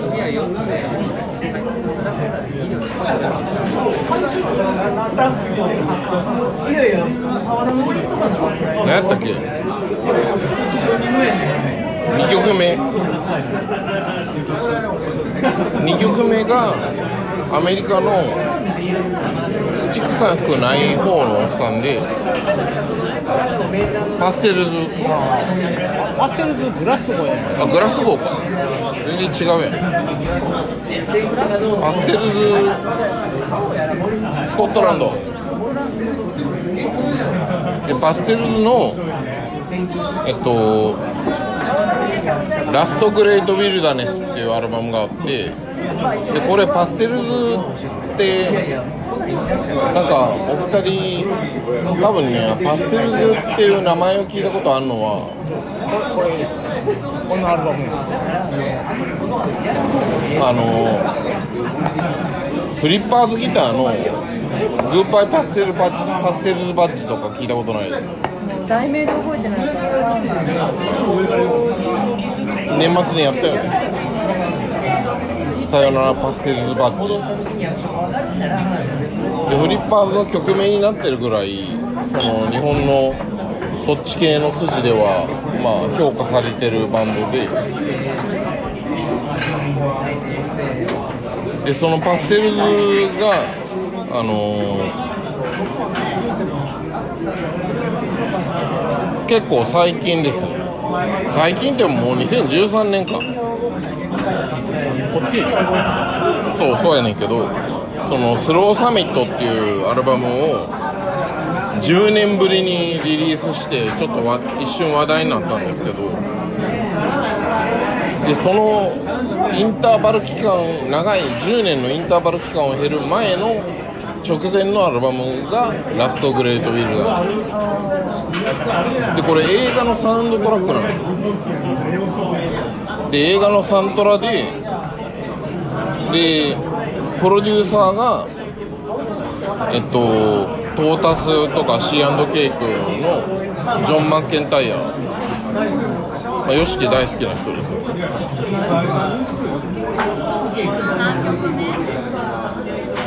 えっとこれのね最後から2曲目。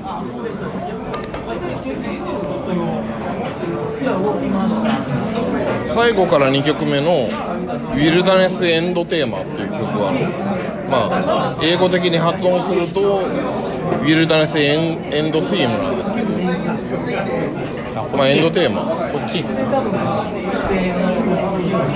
まあ、これその映画の「ウィルダネス・テーマ」っていう曲がまず1曲目にあってでそれのアレンジ違いみたいな曲なんですよそうでもアレンジ違いでそのこの「ウィルダネス・エンド・テーマ」の方は僕はすごい好きでそのなんか拙い感じのそのそうパステルズっぽいパステルズといえば下手馬みたいな感じがあるパステルズパステルズらしい、ボーカルがねまあ、ボーカルはないけど。あないですか？ボーカルない。パステルズらしいというかそんな感じのピアノのイントロから始まってこう徐々にこうピアノのイントロだけ聞くとなんかもう泣いちゃいたくなるような悲しい旋律なんですけどそれがなんかだんだんこう温かくなんか音色が追加されていってこう同じようにループする。同じようなフレーズをずっとループするんですけどちょっとずつこう音色が追加されていってなんていうの？こう冬僕のイメージではなんか冬の朝の感じ？そう美しい曲だなって。思いますね。よしきはこの「ウィルダネス・エンド・テーマ」聞いてどんな曲か分かります？聞いてないあ聞いてない。まあインストなんですよパステルズはイルミイルミネーションイルミナティぐらい。あと前古いやつ。という感じの2曲目。で最後3曲目がえっとねオーストラリアのシンガーソングライターの女性でステラ・ドネリーっていう人がいまして。この人はなんかコートニー・バーネットとかともちょっと交流があったりして。今の人。で最近ではあのフジロックに出演予定があったんだけども。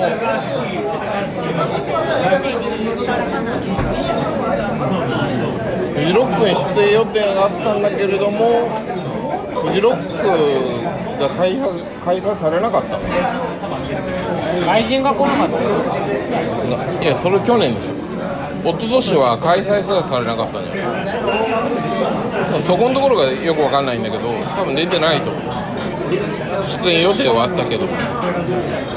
でこのステラ・ドネリーの「ランチ」っていうファアルバム1枚しかないんだけども「ランチ」っていう曲。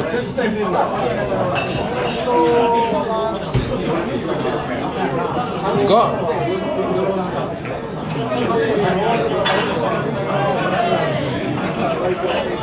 これはもうアコギのアコギのイントロからしてもアコギを使ってる時点でもう秋冬っぽいんですけど。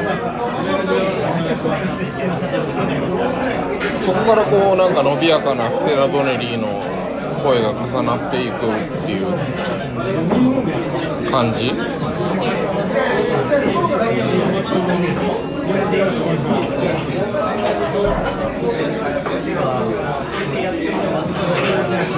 くないですかフンダーのギターの音してるフェンダーコートニー・バーネットとかともなんかちょっとつながりがある。フェンダーつながり。すごいなんか温かみのある曲なので。なんかまあっていうかこれステラ・ドネリーを知ったのってあの KEXP っていうラジオ局がやってる YouTube のチャンネルで KEXP まあそれでステラドネリを見てあいいなって思ったんだけども。まあその PV からしてなんかもう冬の寒空の下こうこう結構厚着して顎を引きながら歌いながら歩いてるみたいな PV で、まあ、それもすごいよくって。まあそれもあってなんか結構聴いてますか？らね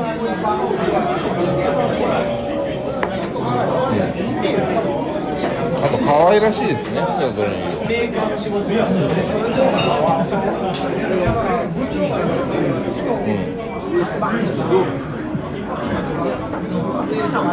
まあ、ステラドネリそのフジロックに呼ばれるぐらい日本でも評価されてる人らしいのでぜひ皆さん聞いてみてほしいですね、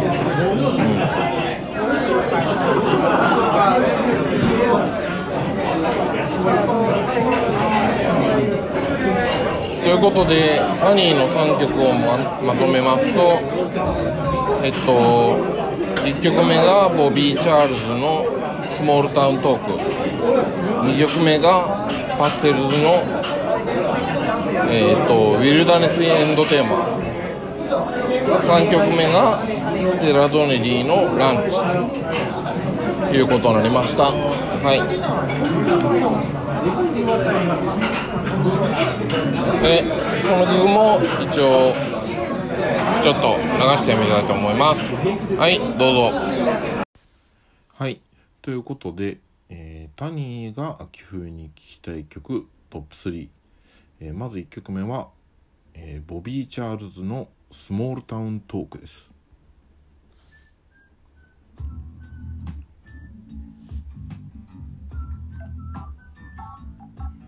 なあいいですね、うん、この口笛から入る感じ。オルガンの音色。このあったかい感じね。うん。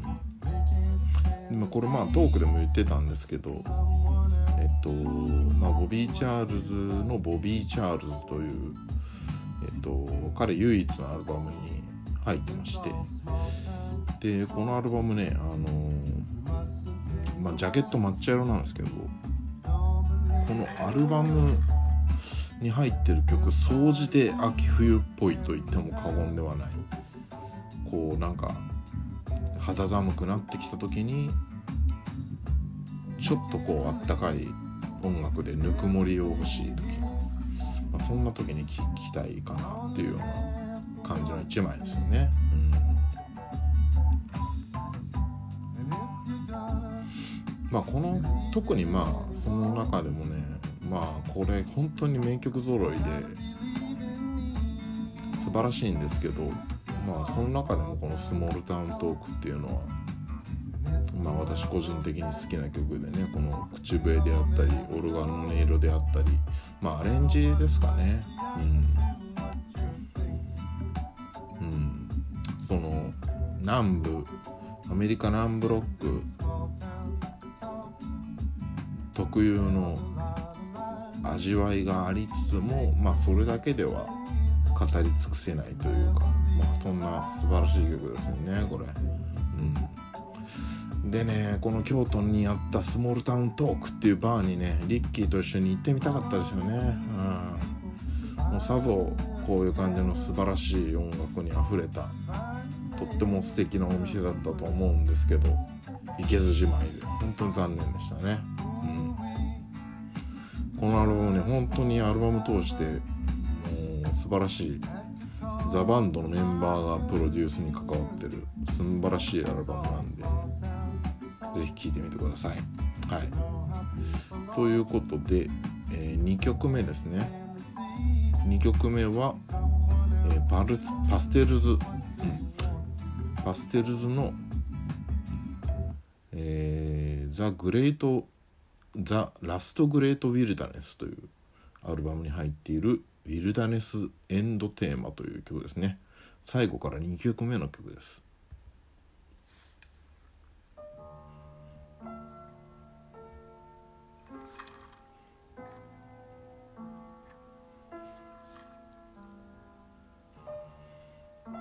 うん。この最初のねピアノの音色がいいんですよね。これねあのこのアルバムに「ウィルダネス・エンドテーマ」っていう曲の他に1曲目に「ウィルダネス・テーマ」っていうのが入っててねまあそれのバージョン違いなんですよねこれ。うん。まあ映画のサウンドトラックっていうのもあるんでまあ多分まあ映画は見たことないんですけどまずはウィルダネステーマがあって映画の最後を飾るのがこのエンドテーマの方っていう感じなんでしょうね。はい。ここでちょっとちょっと光光が差してきたような感じですね。うん。ここからのねこう寒い時にこう日差しが差してきてこう心が洗われるような美しさを持った音になっていくというこの展開がねもうすごい好きなんですよね。うん。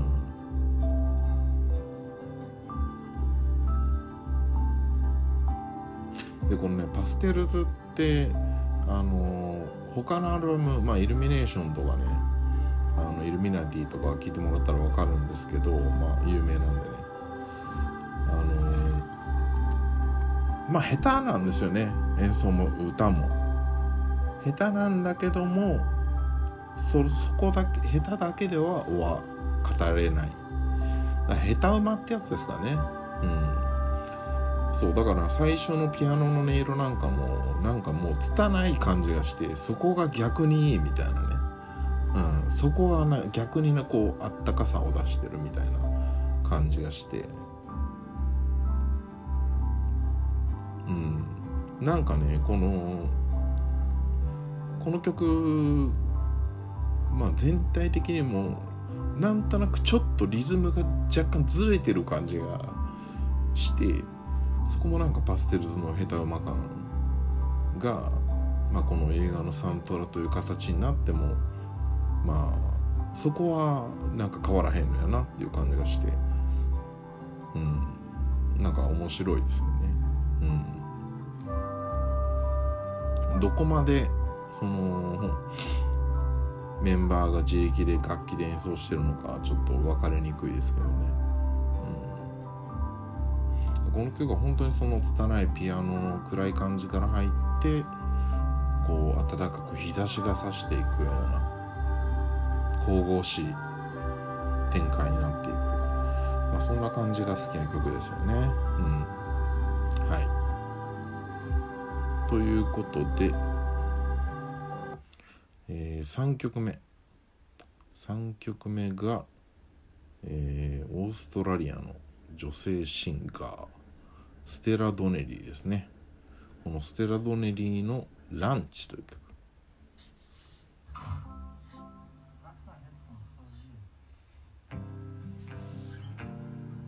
はい。アコギのいい感じの音色から入ってきます。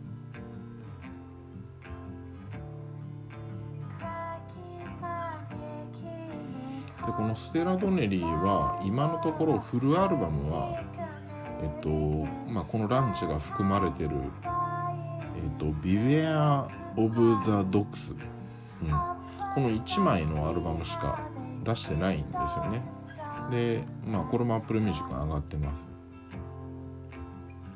でこれもねちょっとこのアルバム通して結構好きなんですけどあの2曲目のね「モスキート」っていう曲もすごく良くて迷ったんですけどね。このえっとねランチのその PV うん。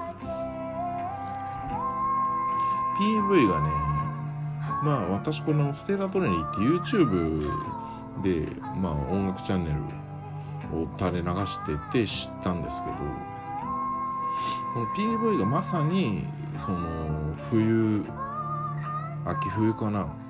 まあ多分冬だと思うんですけど冬のもう寒そうな道街並みのをこうアコギを弾きながら弾き語りしながらこう歩いていくっていう感じの PV で。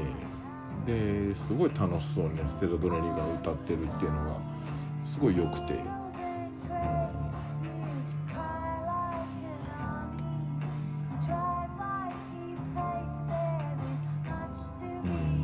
ギがあってストリングスがあって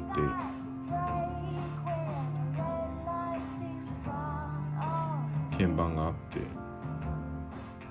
うん、すごい温か温かみのあるアレンジですよね。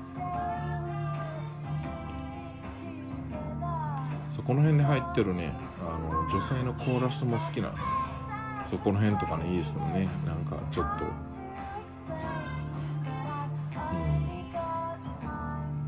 元気が出るような感じがしてね、